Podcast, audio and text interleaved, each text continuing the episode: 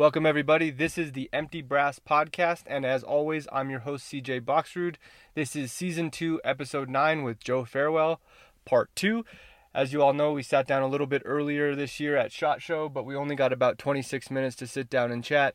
So he was out in Colorado, so I drove down to meet him. He was teaching a course up here, and so we sat down. We got a little bit more cha- little bit more time to talk through some things, and as always, I thoroughly enjoyed it. Joe is one of my favorite people on the planet, and he is always welcome on my podcast. I would always like to sit down and chat more with him and pick his brain.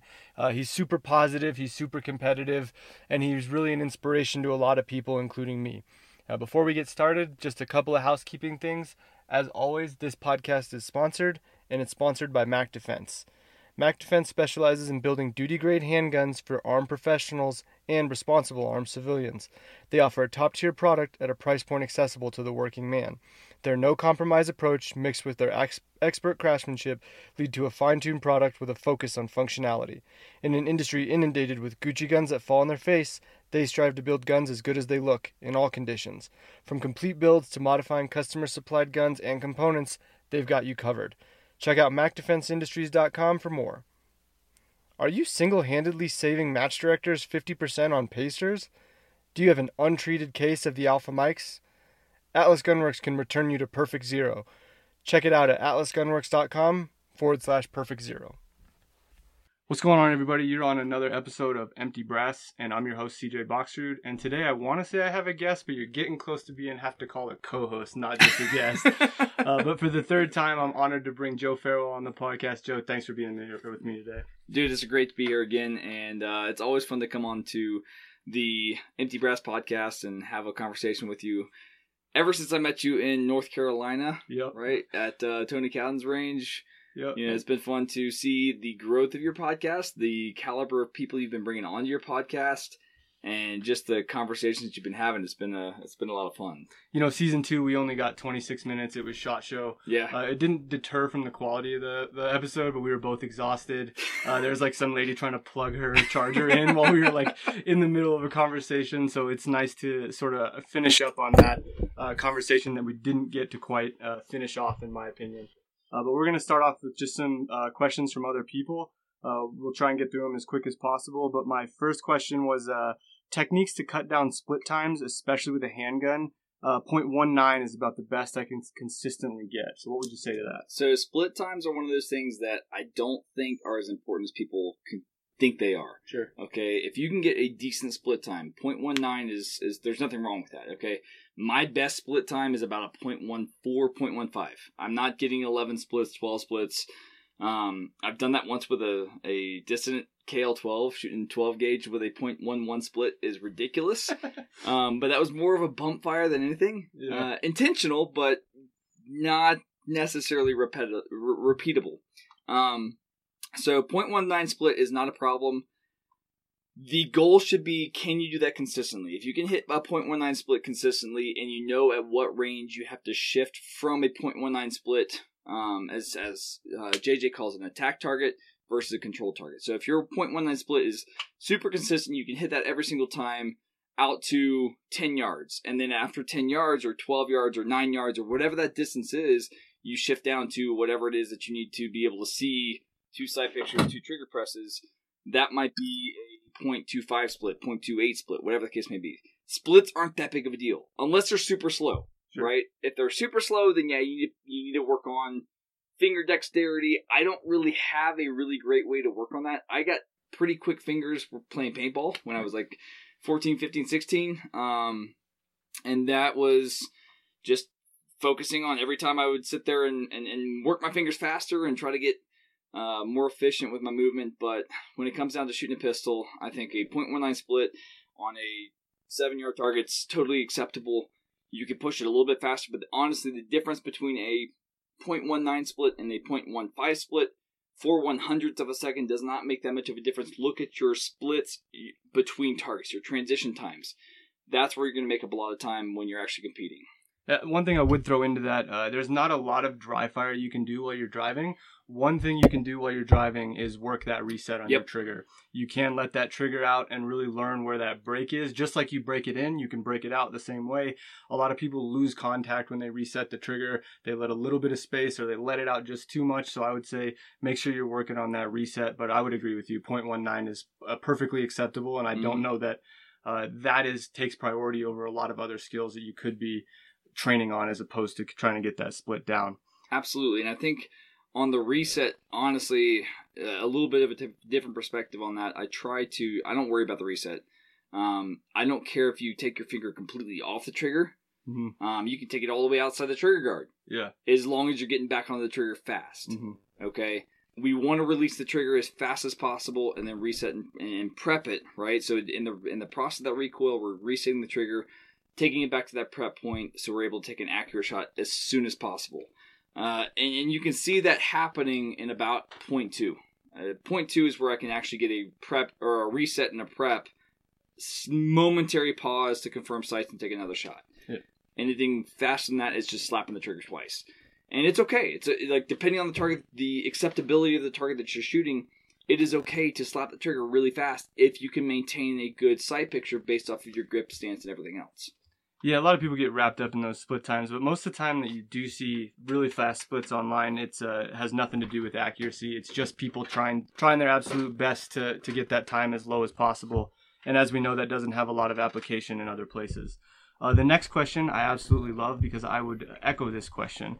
Uh, any tips on making three-gun more affordable? So affordable three-gun is one of the, the holy grails, if you will. Um... Number one, run what you brung. Okay, yeah. If you've got three guns that you can run, start running those three guns and and freaking do it.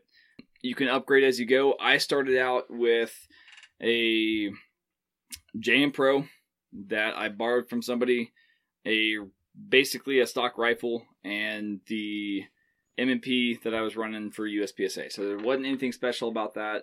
Using my U S P S A rig, um, and then I just added gear. I borrowed a lot of gear initially. Like, I had friends that shot three gun, and I borrowed their gear. Three gun's an expensive sport. If you yeah. start looking at the total cost of everything, it really adds up quickly, and it's one of those things that you... Sh- it's tough because you want to buy once, cry once. Like, if you can buy quality gear initially off the break, do that, but try to really focus on what are the priorities in that gear, okay? Mm-hmm.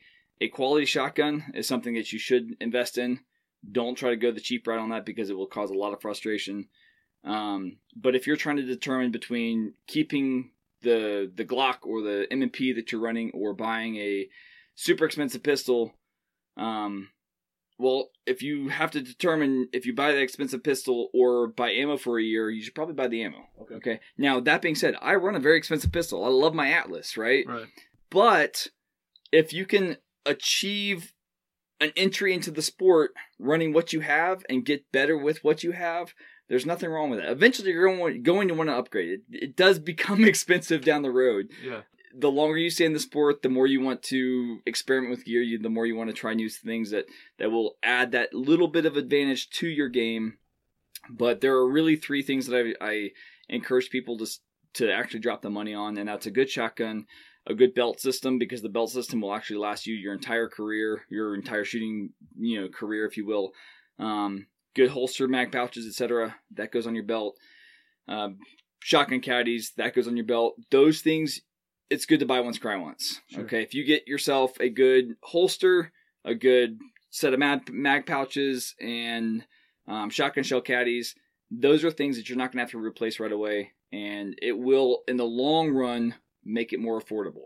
You may have to save up for right now um, and prioritize some of those things as a as needed basis. But overall, invest in those, um, well, shotgun, belt system, and a good optic. Mm-hmm. I think that if you cheap out on optic, you will end up uh, paying more in the long run because you're going to want to upgrade anyway. So save up for those things. But if you have equipment, run it. Yeah, I, I think uh, I'm not even a three gunner, but I think the thousand mile view can seem overwhelming. Yeah. But when you're getting into guns in general, just mostly people start defensive, and most people start with a good sidearm and they start with a good carbine, mm-hmm. and you already have those two established. So it's really not that much to add on that third gun and those third quality parts uh, on the belt rig.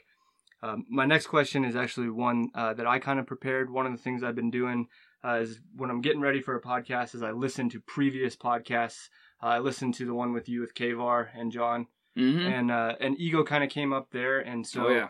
uh, one of the things I wanted to kind of elaborate on that that topic is ego. So uh, too much ego is being very conceited, being overwhelming, uh, being you know, just hard to be around. Uh, too little ego where, you know, not having any confidence in yourself uh, is probably not going to get you very far. You're probably not going to do well at matches if you have no confidence in your ability.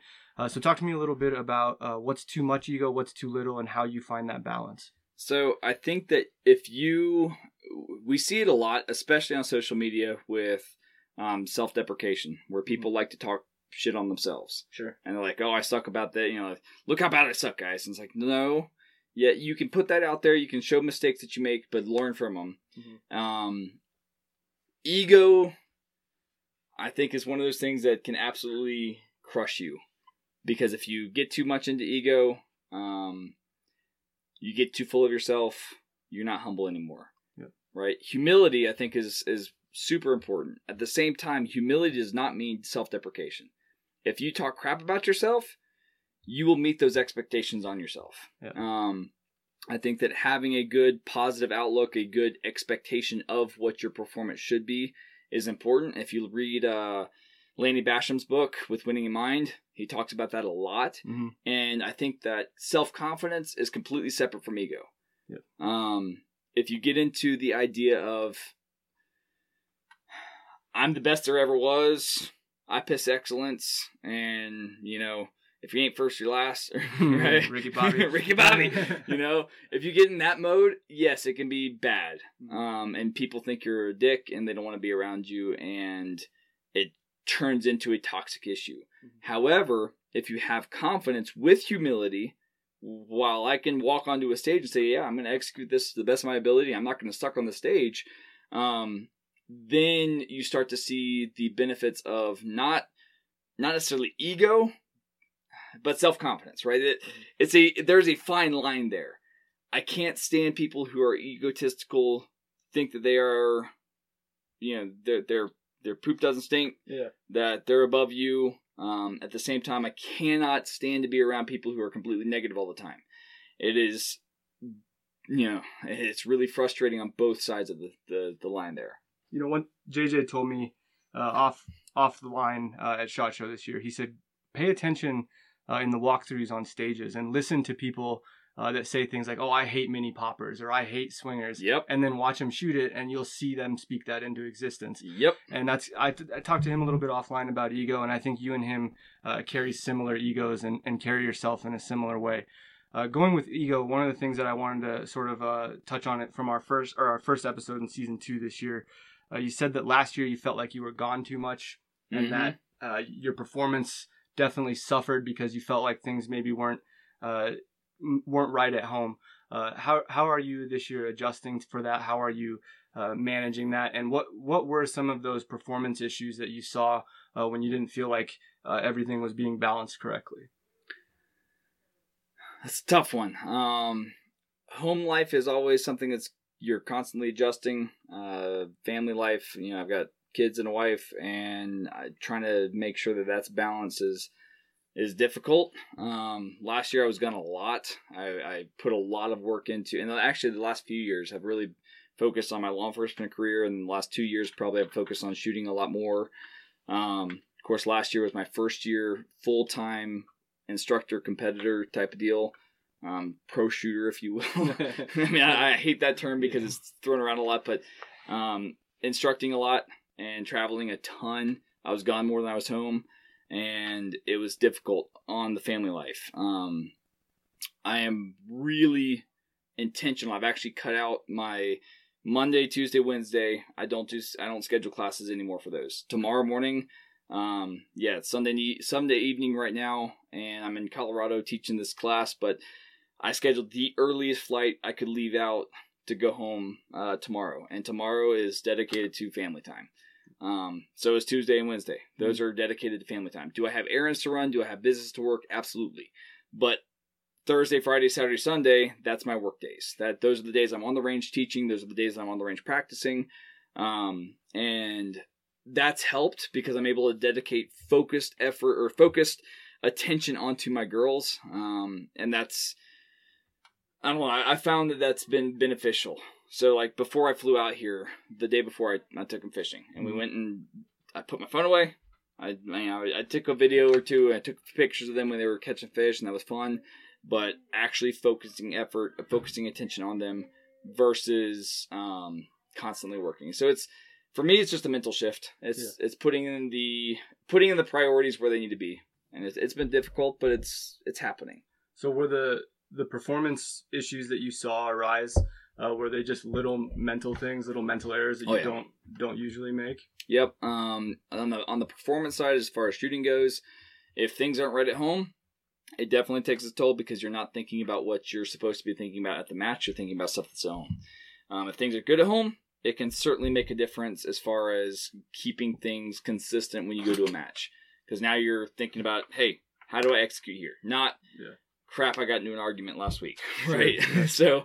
Um, it, the mental side is tough. The mental side is definitely the hardest thing to keep sharp and keep on point. The shooting is secondary, I think, as far as, uh, once you have the mechanics down, honing the mental aspect takes more work and more concentration, more focus than anything else. Yeah. I asked that from a personal level. You know, you're, you're a father to two girls, just like I am. Uh, I'm not a pro shooter. I'm mediocre at best, but I do travel a lot for the podcast. Yep. I am gone a lot for work. You're here on a Sunday night yeah, exactly. before Memorial Week, and you just yeah. drove two hours to come down here. Exactly. But I, I think uh, that balance is all. It's a it's a never ending evolution. Uh, so the next thing that I've got here is uh, is tools, right? So you kind of brushed over your uh, your race car gun for for competition, your Atlas. Mm-hmm. Uh, when you look at other sports, when you look at golf, uh, no one talks about what Tiger Woods' clubs are and how that makes him better. Yeah. Uh, no one talks about how, uh, you know, the N F L, that they have these really expensive cleats on, or, or whatever you want to put, the tool that's placed in their hand uh, is generally not given any credit for their ability. Right. Why is it that in our industry, uh, if you have an Atlas, then that's what's making you a good shooter? That's a good question, man. Um, you know, you, you I'm sure there are some circles that talk about what, what clubs Tiger Woods is using, because I'm sure he gets paid millions of dollars to use those clubs. Right. Um, but when you look at the athlete and you look at what they're doing, um, at the highest levels, like I can hand J J, I can hand Shane, I can hand Shannon, I can hand uh, Eric Raffel, any one of those guys a freaking stock Glock or a stock SIG or a stock M and P and say, all right, you run the stage, and they're going to crush it because the fundamentals are there.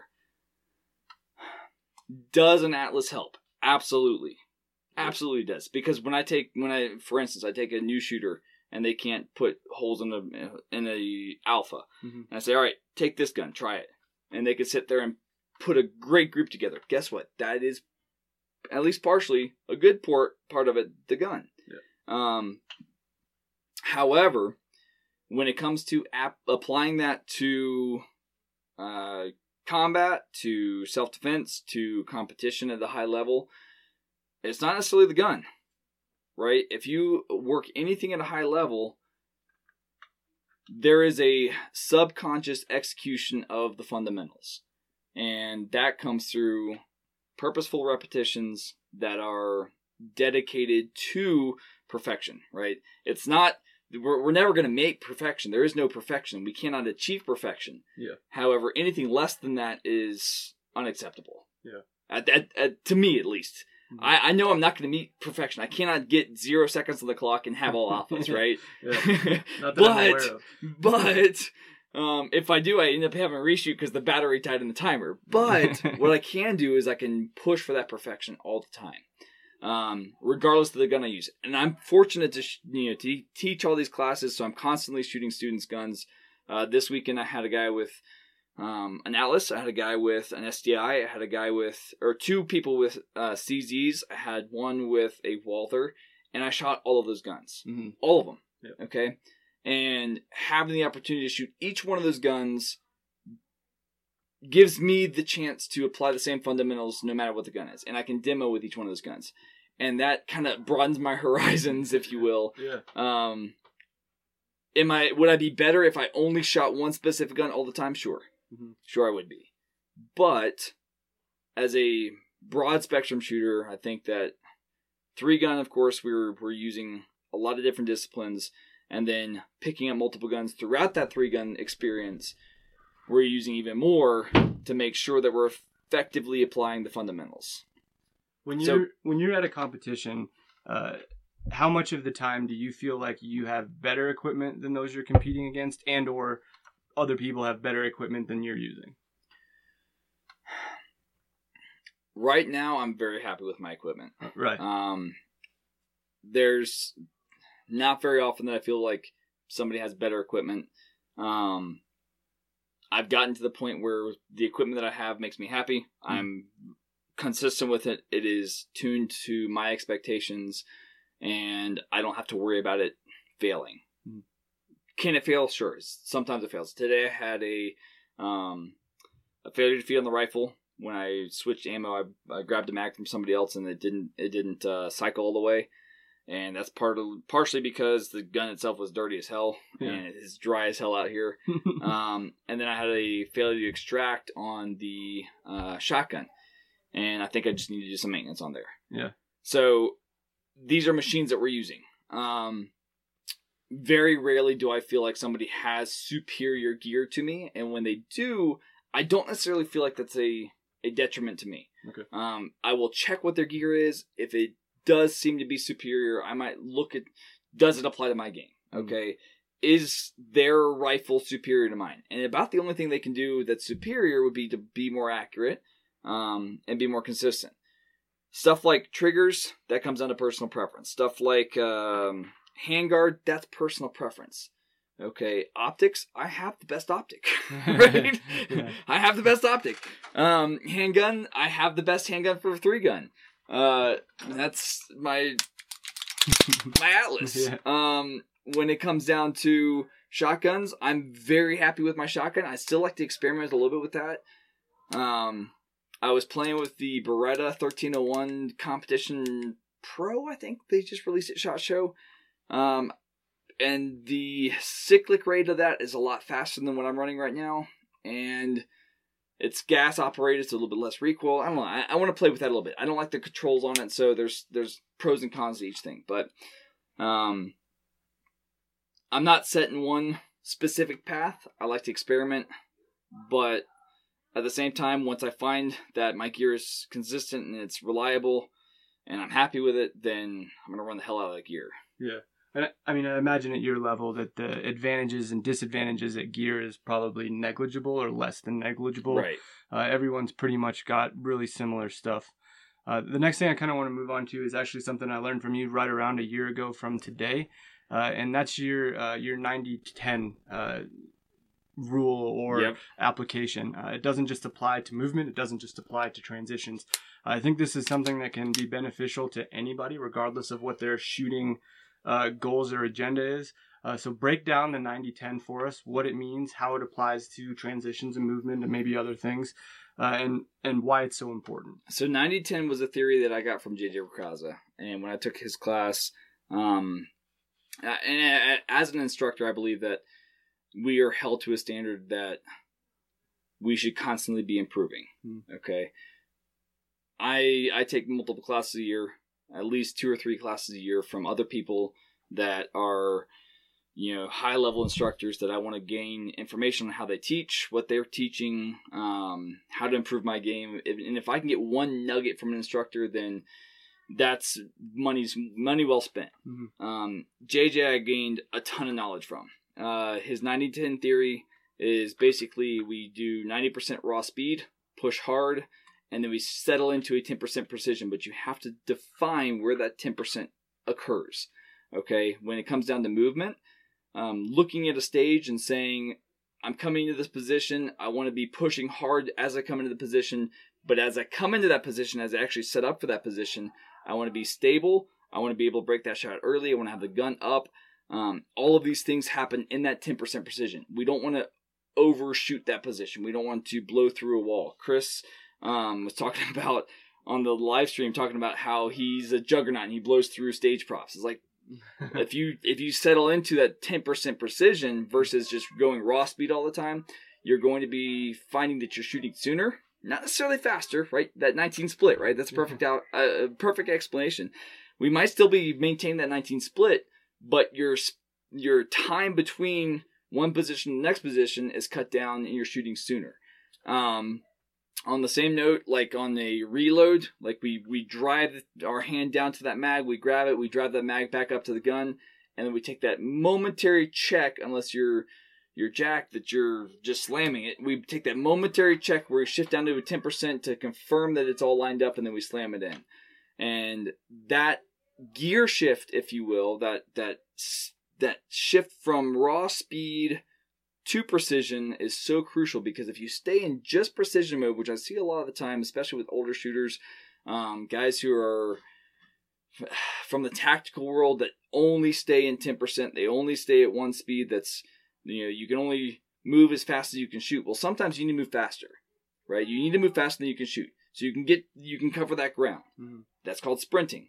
Yeah. Okay, if you can sprint and cover that ground and then settle into a position where you can shoot effectively, well, that's good. But if you stay at that effective shooting speed across a hundred-yard run, that's not good, right? Yeah. When you're not engaging a target. If you are engaging a target, obviously that's what you have to do. But um, applying raw speed when you need to, applying precision when you need to, and knowing at what point you need to shift that focus, that that uh, that gear, is important. And if you can start to do that effectively during a stage, you're going to be a lot more efficient in your stage planning and in your stage execution. Yeah, I used to have a big problem over transitioning my, my handgun. I would mm-hmm. shoot to the right of targets. Uh, your explanation at Tony's class of the ninety ten, uh, I really don't do that anymore. It's pretty much been remedied. And we also applied it to movement at that class too. Uh, you know, and uh, talking to one of the guys that took your class today, Uh, he found that extremely beneficial, uh, and he wanted to to make sure that everybody could at least have access to that nugget. Uh, so I agreed. I thought that's why we should. The Oakley, yeah, that's why we Oakley should... was in there freaking hammering the ninety and just blowing through positions like you wouldn't believe. But he settled down once we got it. Once we got it locked in, he was rocking it. Yeah, he needs that gear shift a little bit. um, all right. So another thing I listened to you and John talk about a little bit.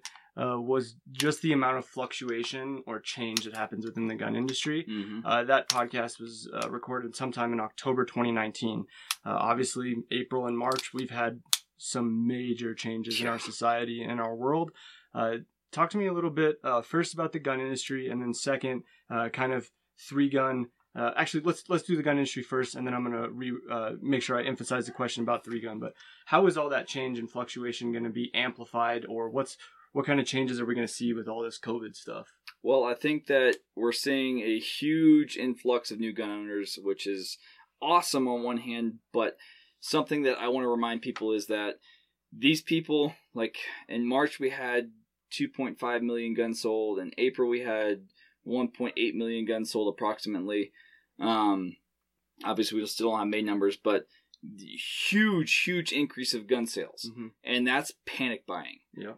And panic, if you look at the word panic, it is based in fear, all right? And so one of my goals for this, and I, I started offering a free gun training um, online to new gun owners that basically I sit down with them for an hour on a, on a live stream and say, look, here's the safety rules. Here's how you handle a gun. Here's how you load, unload, um, dry fire, et cetera, right? All these different things.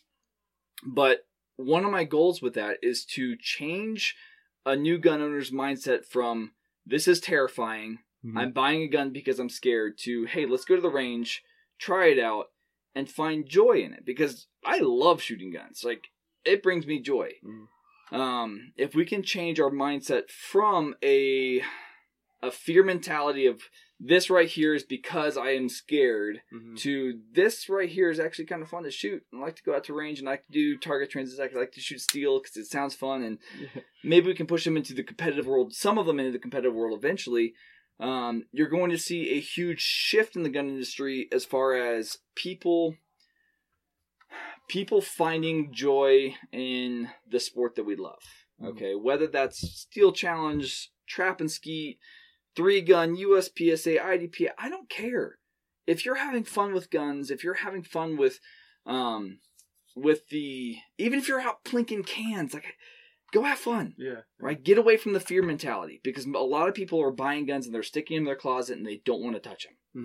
Mm-hmm. And if one of us as a gun owner can shift that mentality to say, hey, I know you just bought a gun. Let me take you out to the range. Let me show you what's something fun to do. Here's the drill. Try it. Yeah. Right? Shoot two, shoot two. That's fun. Yeah. Right? Learn how to enjoy it. If you're not having fun, let's let's see why not. Yeah. How can we fix that? How do we get people away from living in fear? Because there's so much fear being pushed out there. Um, I can't stand it. I hate I hate living in fear, because even my young, my my daughter, she's eight years old. She's like, um, I posted this quote that she threw out there and like blew my mind. She's like, uh, I'm going to butcher it a little bit, but she said, basically, if you're living in fear, that's not really living at all. Mm. It's just living not to die. Yeah. I'm like, there you go. It's living not to die, right? That's not living. Yeah. That's living it like we want to live to live. And right. so let's, let's shift this whole, and I see a lot of companies right now that are pushing on that fear mentality, mm-hmm. and they're selling guns to fearful people. Yeah. Um, that may be an entry step into it, but I think we need to start shifting away from the fear, bringing people into the responsibility and the fun side of gun ownership and the Second Amendment movement in general. Yeah, I talked about on a previous previous episode how it's an opportunity for all of us, and it's important that all of us represent the gun industry well. Uh, to the people in your community, you know, they're going to look to people that they know is the gun guy or the gun girl in their community. They're going to ask questions. They're going to have uh, inquiries, and it's important that you Uh, emphasize that there is more to it than just being afraid, because lots of people are afraid right now because uh, yep. everything that's going on. Uh, but onto the three gun portion of the question. So some people, I don't really know your opinion. Some people probably think it's a good thing. Some people think it's a bad thing. Uh, but three gun doesn't really have a governing body like mm-hmm. U S P S A does. Uh, so it kind of makes it a little bit more uh, unpredictable. Mm-hmm. So now that we have all of this stuff thrown into the mix, uh, how do you see it affecting three gun? Do you see it affecting three gun? I don't see that it's going to affect three gun a lot. Um, I haven't seen any organizational changes, any structural changes. All, all the matches have been pushed back. Um, but as far as structurally goes, I don't think it's going to affect it that much. Um, ammo's gone up. That affects three gun because of the panic buying. Uh, and matches getting pushed back. Now, there's a ton of matches that have been crammed into September, October, November, that are all major matches. And now I'm missing matches that I normally would shoot every year. Um, Vortex Shooter Source. That's one match that I freaking love. It's one of my favorite matches of the year. I can't shoot it this year because they had to reschedule it. They had to push it back, and I'm already scheduled myself to teach at a, another conference that weekend. And I can't, I can't cancel that. That's, that's my livelihood. Mm-hmm. So, um, you're going to see, at this point, you're going to see attendance drop for some of these major matches because of uh, schedule shifts. I hope they can still maintain a full match. Um, I think that you're going to see attendance drop because of ammo prices and because of travel issues. Although I'm not seeing a lot of travel issues at this point, except for you got to wear a mask uh, at the airports. And that's, if you want to wear a mask, wear a mask. Um, I'm not going to get into that issue. But you're going to see people start, uh, you're going to see attendance drop too because of people being scared to leave. Um, Again, going into the fear mentality, I refuse to live my life in fear. I will be cautious about the things that I do. I will be cautious about the way that I interact with people. I will be cautious about... I, I've already been cautious about that in the past, right? When you walked into a, a, um, a seven eleven at one o'clock in the morning, you're cautious about the people that are following you in. Yeah. Okay? And now you walk into a seven eleven at one o'clock in the morning, and the guy following in is wearing a mask. And yeah. It's like, previously, that would have been a robbery. Yeah. Guaranteed one hundred percent of the time. Now it's just like, well, that's it's just weird. Tuesday. So we got to watch that guy. Yeah. Um, on that note, though, like I talked to a lady at, um, at my local Publix, this shopping center. And she's like, we've been robbed three times this week. Really? This week. I, and I talked to her on, on Wednesday when I was in there. She's like, three times. I'm like, holy crap. She's like, yeah, it's the same person, wears a mask, changes their wig out, and they come in and they, they're robbed. I'm like, that's insane. And she's terrified. Yeah. I'm like, it's it's craziness. And it's just emboldening the criminals. And anyway, we'll get off that topic. Yeah, I mean, if, if you do wear a mask, I just want you to know that you look soft while you're wearing it. That's that's my feeling on it.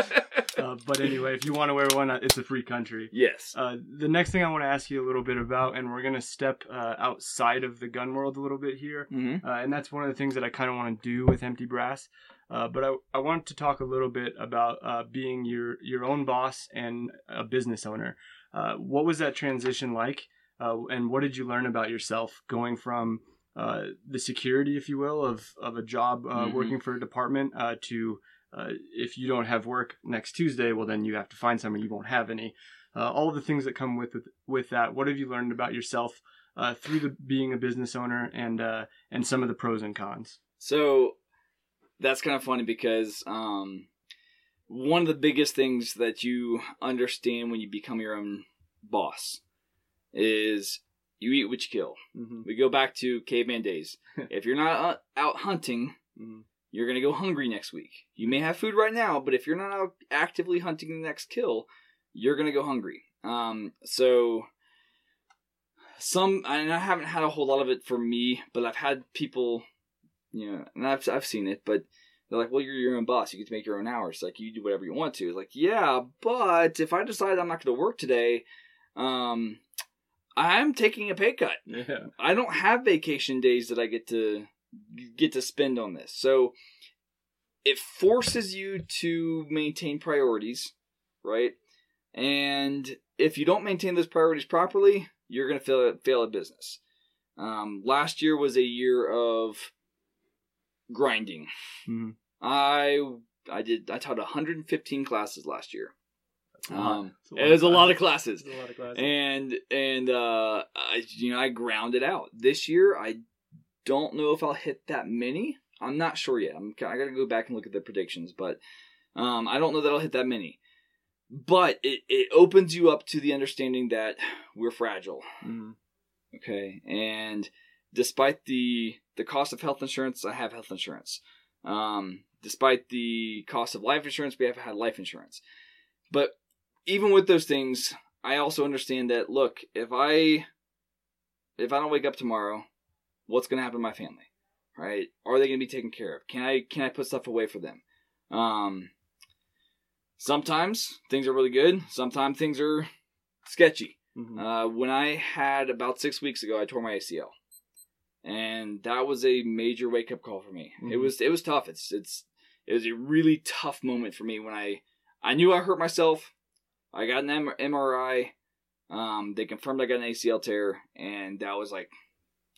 Bullshit. Were, were you shooting or were you? No. No? It wasn't anything that cool. I was riding on one wheel and I jumped off of it and hyperextended my knee. And okay. Um, I didn't face plant, so that was good. But when I stood up, my I had no stability in my right leg and went and got an M R I. And I realized at that moment that, like, oh, crap, this is, uh, this is serious. Mm-hmm. Right? I may not be able to go out and teach.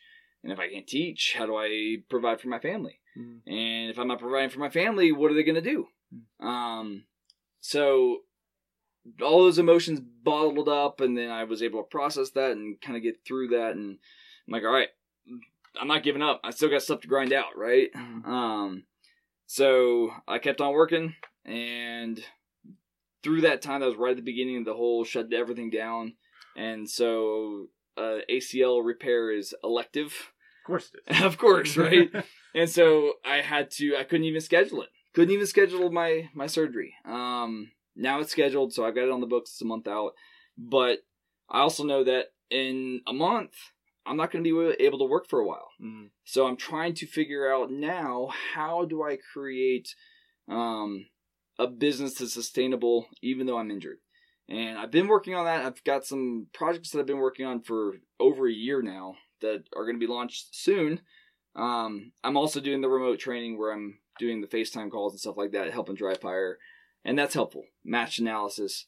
But as far as maintaining a a livelihood, mm-hmm. um, and becoming your own boss, you would kill. Yeah. And so you gotta be out there hunting. Yeah. And so I'm, you know, if you see me posting on Instagram, it's because I'm out there. I want to communicate with you people. I want to be able to help people on there.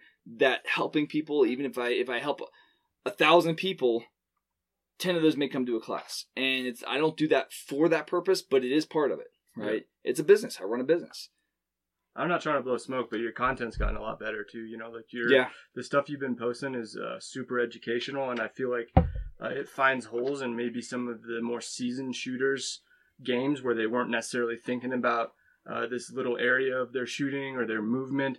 Uh, it's explained in an articulate and intelligent way that uh, dumb people like me can understand. uh, and and also, I think the other thing that you're doing that that I really like, and uh, that some of the other other people in the industry have sort of mastered a little bit, is you're creating conversation. Yeah. Uh, so the example that I would use is the video you posted about uh, the crossover or the lean. And that really got some people hyped up. It got, oh, yeah. It got some people upset. Dude, that was funny. Yeah. But I was cracking up. But that's good stuff, man. That's uh, that's what we need more of. I think that conversation, albeit uh, you have to deal with some haters and some ignorance, uh, I still think that conversation is good. And the reason I think that is because other people are reading it, mm-hmm. and they're seeing uh, both sides of it. And they're they're it's more easy to make a decision on which, which information is probably the one they want to go with uh, by reading that conversation. Uh, so you came from law enforcement, mm-hmm. and uh, if you could carry a twenty eleven or a double stack nine millimeter on duty, would you? I had the option to, mm-hmm. um, and I carried. So I carried a Glock twenty-one for my work, and I hate that gun. It is. It feels like you're holding a two by four. Um, it's reliable. I'll give it that as long as you got good ammo. Uh, but it. The gun feels like garbage. It's got subsonic ammo in it, though. Yeah. But I'm not running it suppressed, bro. The forty-five A C P Glock is just, it's garbage. Yeah. So um, I had the option to carry whatever I wanted. I wore, I, I did plain clothes. I did um, a lot of street crimes and narcotics. That's what I did. Mm-hmm. So, and on on the SWAT side, like, we literally could carry, I, I knew people that carried nineteen elevens. I knew, like, but... The reason why I stuck with that Glock for duty um, was because consistency of department, ammunition, and magazines. Okay. Okay. Um, my you know, my team, when we would go out, if I if we had a situation, and I, and I worked with another SWAT team that was local, and they got into a situation where they expended all of their rounds, hmm. and they had people like patrol deputies pulling up and giving them a, extra ammo. Because they were going through all of the ammo they brought. And in that situation, I don't want to be the guy with an, that oddball mag that I've only got what I brought, yeah. right? So that was... Is this metal? Yeah. yeah. So so I made the determination um, early on that I was going to go ahead and stick with the issued gun. Uh, I would prefer to carry a better gun. Mm-hmm. Um And I won't discourage people from doing that. Carrying a double stack nineteen eleven and nine millimeter with twenty-three rounds is awesome. Mm-hmm. Okay.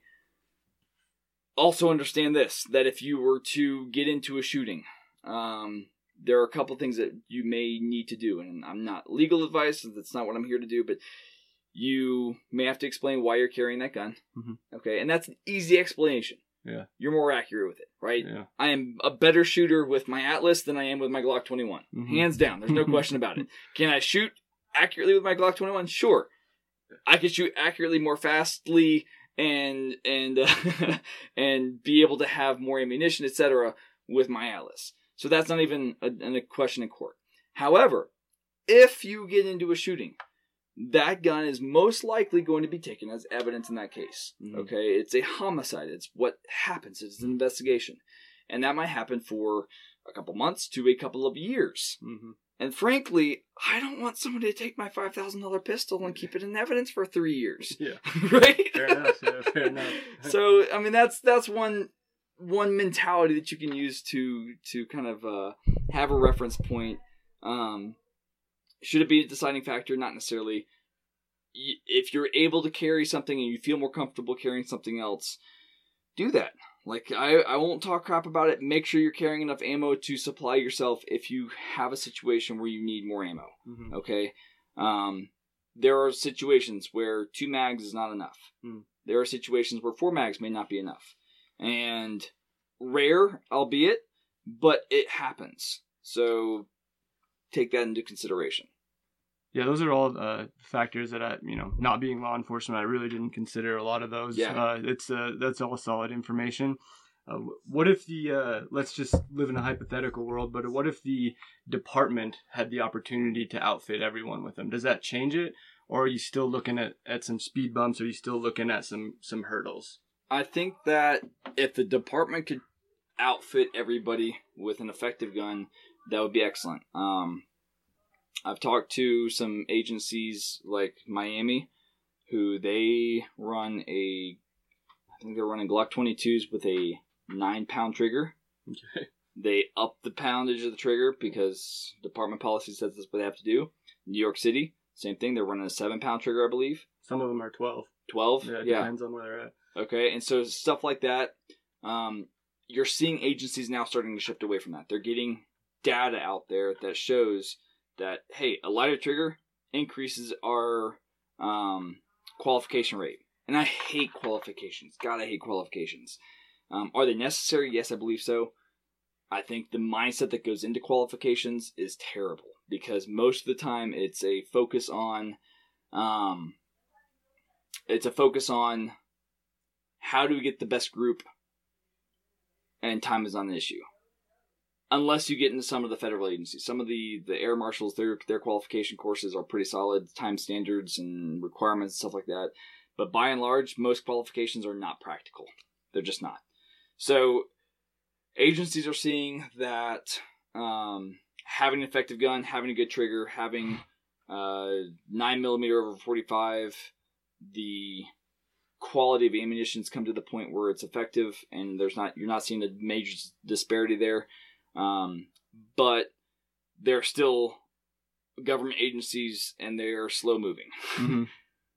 Well, actually, I'm glad you brought up qualifications. It was one of the, the last questions I had uh, prepared. And so I was trying to think about the way I was going to word this without sounding like an idiot. Uh, but one of the things I was just kind of thought about as I was coming down here, uh, what would your opinion be on having a set of criteria uh, that the qualification was almost set up like a match? Uh, so whether mm-hmm. it be the equipment that the carbine only, or that the, the department only gets a handgun, or maybe they have a handgun, carbine, and shotgun. Uh, what if you could set up a criteria so each department could basically fall within a set of rules mm-hmm. and it had some sort of time versus accuracy standard at the end of it? What What do you think? And I know we're living in kind of a dream world on this. Uh, there's there's thousands of departments that would take forever, but I do think the conversation uh, has some value. What do you think about that as a qualification, or what would be what would be some changes that would need to be implemented for it to be successful? It's an interesting thought. Um, I I I think it's a cool conversation to have. Um, reality ways, I don't know that it's it's logic not logical. I think it is logical, but I think it would be really tough to make that actually happen anywhere in the in the books. The biggest thing for qualifications is you have to be able to take that into court and say, hey, here's the qualifications that we have. This person is qualified to carry a gun because of this. Okay. Okay. And to define what this is, mm-hmm. there are lawyers and stuff that go into that. Um, I developed a qualification course for a church security team um, that included specific drill set, the specific drills that included skill sets that apply to church security. Being able to pick out a target effectively and put act, you know, effective rounds on that target, while maintaining um, accuracy around no-shoot targets. Uh, multiple positions, multiple distances. I think that that's doable with acceptable time standards. Most agencies that I know of are not trying to fail people. They do not want to fail people. Mm. If you fail somebody, that is a liability to the agency. That is a li- and it, it costs money. Mm-hmm. Okay, because now they're having to pay trainers to retrain them, and they're having to do... You know, additional training to make sure they're able to meet the qualification standards. So most agencies want it to be passable. Mm-hmm. Okay. Um, that's why you have specialty units. Yeah. Right? That have higher standards. Yeah. And even a lot of the specialty units have dropped their standards over the years to bring in more people. Um, I don't believe in that. I think that we should have high standards for specialty units. I think we should have a high standards for people who sh- are, are carrying a gun for a living. Um, the problem is right now, a major issue is recruitment in law enforcement is down. You know, law enforcement as a whole is frowned upon, um, especially in the current situation with um, government overreach, um, things that are happening by law enforcement, by cities, by counties, by states that a lot of people, including myself, believe are absolutely unconstitutional. And so law enforcement as a whole is being frowned upon. Mm-hmm. There are still really good officers out there. There are still people doing the right thing, and that's the vast majority of people, I believe. Yeah. But there are a lot of a lot of things going on right now that are kind of showing light on on people's true colors. And I don't, it's a good thing and a bad thing because you're you're getting a, an awareness of what's actually happening in the backdoor councils. Yeah. Um. But it's not a good thing as a, as a whole for our country, I don't think. Yeah, actually, let's talk about that. So. Uh, one of my opinions on it is that uh, law enforcement, by and large, uh, get used to a process, right? Like, mm-hmm. hey, this is policy. Uh, yep. You're going to enforce policy. And most of the time, it is mindless because most of it does make sense. Like, yep. hey, if uh, suspect X is being charged for murder, then you're going to go arrest them and you're going to, you know, be on your highest alert, essentially. And yeah. so you just go execute that. Uh, what we're seeing in the last two months uh, is policy Uh, that shouldn't be being executed. Right. You know, that's that's what the frankness of it is. Uh, from your perspective, from some of the guys you talk to in your old department, from what you see from a national perspective, uh, what's going on within that community as far as conversations, as far as actions, as far as it as a whole with this, with all this craziness? So cops are people, right? Yeah. Um, people have families. People have jobs. Mm-hmm. Jobs provide food for their families. Yeah. Okay. Um, when you are faced with a dilemma of, do I disobey and risk losing what is providing for my family because I believe it's right, or do I not? That's been a question that's been asked across history, mm-hmm. right? Um, I believe that if you do the right thing, it, it pays itself back. Yeah.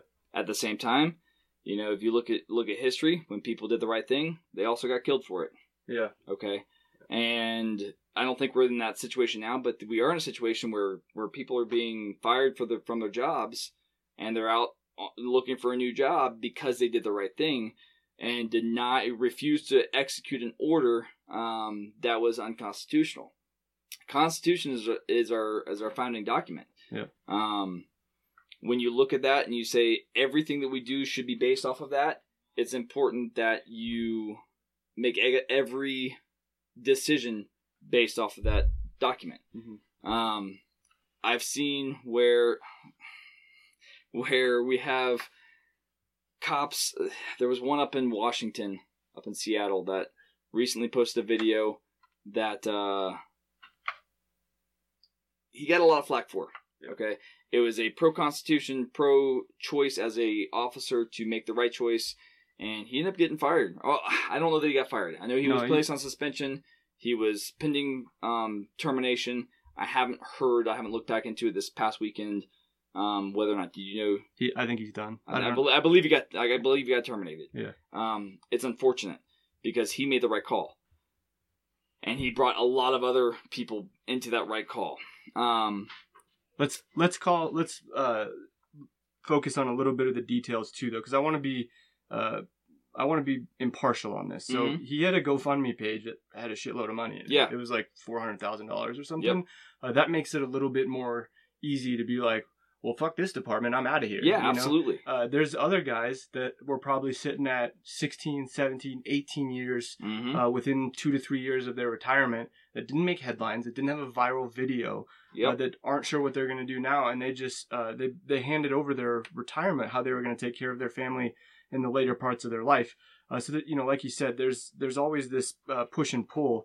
And I think you're you're talking a little bit more about the guy that maybe had close to his retirement that yes. didn't make headlines. Yeah, and that, that for for somebody like that is a really, really difficult call. And unless you're in that position, you can't judge them. Yeah. Okay. Um, it, you want to. You want to so bad. Um, it's a tough call. And if you put yourself in his shoes, his her shoes, and say, look, that's what he's providing, you know, for his family, or that's how he's providing for his family, um, it's really difficult. I still struggle with that myself because I'm not in that position of having a pension, and, and I, I gave that up. I, I, and that, that was willing, you know. Um, but if you look at it in a big picture, I think that you're going to be rewarded for doing the right thing in the long run. Um, you may take a pay cut. You may take a hit on your retirement. The money that you put into it is always going to be there, should always be there. But uh, it's a tough call, man. It, constitutionally, I think there is a right and wrong choice to be made. And when it comes down to writing people tickets on the beach for sitting out or going surfing or whatever, nah, you're not going to find me doing that. Yeah. Um, I'm not going to, well, I've, I would say I'm not going to badmouth people that do that, but I'm sorry. That's, I can't stand for that. Yeah. And to, to the dude in Washington too, I'm, I'm not trying to hate, yeah, you know, no, like no, I, not at all. I'm glad he, when he put that video out, he didn't have nope. a GoFundMe. He didn't have a massive following. That video went viral, yes, and he did create a massive cushion for himself afterwards. Same thing with the the lady in in uh, in Dallas, mm-hmm. who reopened yeah. her salon. You know, that was something that absolutely blew up. Mm-hmm. But when she decided to make that decision, that yeah, you're not, I'm gonna stay open. You're gonna send me to jail. So be it. Yeah. She didn't have that cushion ahead of time. Yeah. She didn't have the governor's support. Now she does. But what about the, the thousands of other business owners that have been put out of business because of it? Yeah, and I stand with both those people. You know, I, I fully support them, and I'm glad uh, it pretty much worked out for them. Uh, you know, one thing that I try to convey to people is your moral compass guides you in the grocery store. Uh, when you don't shoplift things or you do shoplift things, your moral compass guides you when everybody's watching and when nobody's watching. And I, I think that should apply for law enforcement too. Like, your moral compass is above your pension, it's above your retirement. But at the same time, uh, like you said, I'm not going to judge somebody for trying to take care of their family. Yeah. I, I would never do that. Uh, I think it's about working together. It's about uh, it's about finding that happy medium. All right, so I kind of want to close with this. Uh, you sort of dabble and open a little bit. Uh, you kind of run curious. Yeah, you kind of run limited most of the time, it seems like, or, or your guys' uh, version of limited. Is it called limited? It's uh, either practical, tac ops, stuff like that. So. Okay. Uh, but divisions in general, mm-hmm. uh, do you think that we will see more of a separation between divisions, and I'm talking three gun and U S P S A, or do you think we'll see more of a blending of the two? Because a lot of people don't know this, but back in the day there was no divisions, mm-hmm. and then they basically made limited and open, dots and comps versus no dots and comps, and since then we've obviously like continued to progress and evolve. You throw three gun in there, you get even more variety. Uh, what do you think uh, going forward the divisions uh, will kind of look like? M- more of the same, a little bit, little bit condensing, or a little bit more spread? I think we're we're pretty much going to be where we are now. Um, I think carry optics was the, the the last big addition to the U S P S A divisions. I think you're always going to see people t- tweaking the rules here and there, mm. capacity, et cetera. Um, I'd love to see power factor change. Uh, I think forty needs to go the way to the dodo. Um, three gun, there's a lot of people pushing for uh, having pistol, you know, like carry optics, dots, and tac ops. Um, I don't think that's necessary. I think you're going to see that still staying in open, dots staying in open. Mm-hmm. Um, could there be a match here or there that, that adopts something like that? Sure. But I think that divisions in general are one of the things that people get too caught up on. Um, shoot what you want to shoot. Yeah. Have fun with it. Yeah. Okay. I, I like to dabble in open. I like to go fast. Yeah. I like shooting box-fed shotguns. I like shooting dots. It's a lot of fun to me. Um, I also love shooting iron sights. I love quad loading. Mm-hmm. So I don't. I I I get. tired of the arguments and stuff like that. It's like, just shoot what's fun for you. Yeah. If you don't, if there's not a division that's fun, then go find a different sport. Yeah. Um, go shoot, you know, sporting clays. Yeah. do, do something else that's fun. But if you can't find a division that's actually enjoyable for you, then go do something else. If you, if you are so tied up in shooting a dot and you want to have a dot with a compensator but not shoot open, then dude, just shoot open. Yeah. Right? I don't know. It, that's that's one of the minutia things that people overcomplicate and over over dive into, in my opinion. Just like, do what's fun for you. Okay. There's nothing that says you can't come into the sport shooting open. You know, people like to say, well, you, you should always start in production. You should always start in limited. No, go shoot what's fun. Yeah, I, I agree. And uh, I kind of wanted to segue that into this. You take a, you did one hundred fifteen classes last year. Mm-hmm. Uh, you're out here one thousand, two thousand miles away from home. Uh, what have you seen as far as uh, the diversity in the shooting sports? Uh, is it growing? Are you seeing more different types of people show up to your classes, more reasons to show up? Or is it kind of uh, still going to be a small, uh, condensed community that come from a couple of select different groups? I think that you we are going to see a expansion in our diversity. Um, I think that's because we have this new massive influx of gun owners mm-hmm. from all groups. Yeah. It's not just your typical um, middle-aged white male, right? Mm-hmm. Um, you're seeing major pushes in women gun owners. You're seeing major pushes in minority gun owners. Mm-hmm. And with that, you're also going to see those groups coming into competitive shooting more and more. Mm-hmm. Um, I have, I, I fully support it. The more people we can get into the, the sports, the more people that find the joy in gun ownership, the more people that will find the responsibility, and they'll be safer gun owners, and they'll continue to promote the responsible gun owner cause, which is what the Second Amendment's based off of, is being able to protect yourself. Um, I think that, I mean, it's all it's all speculation, it's all your own opinion, and everyone's entitled to their own opinions, but I think that you're going to see more people from different diversities coming into the shooting sports, and I think it's a good thing. Um, we shouldn't be closed-minded to it. We should be open to the people coming in. We should be welcoming.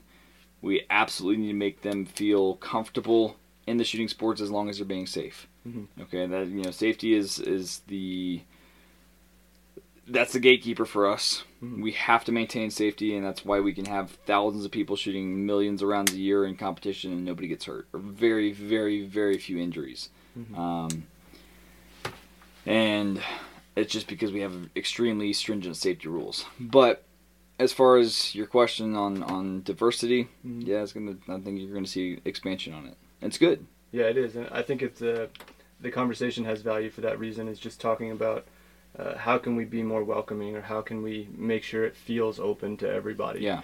Uh, staying at the size we're at doesn't do anybody any good. Nope.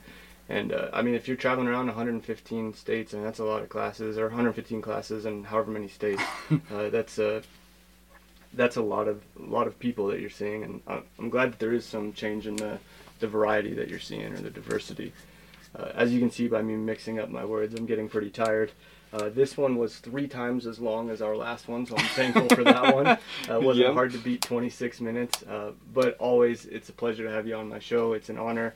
Always love seeing you and hanging out with you, and thanks a bunch for being on, man. I appreciate well, it. Well, thank you for making the drive down here. I enjoyed it, and it's been fun. I'm looking forward to the next time we get to hang out, and hopefully we could do some shooting next time. It's been a couple of times since we've actually got to shoot together. So next time, come down to Florida, or I'll come up to your place and push the long range or shoot some fast stuff. Yeah, I think I might hold you to that uh, Burris Team Challenge next year, being Heck my partner yeah, for man. that. Um, If you if you want to know more about Joe, uh, you can check him out on his Instagram, which will be linked in the show notes, and then uh, farewell firearms dot com as yep. well. Uh, you can visit it there and check out all he has to offer. I think he's sort of leading the game uh, in digital training, at least in my opinion. Uh, but as always, I'm your host, C J Boxrude, and this is Empty Brass.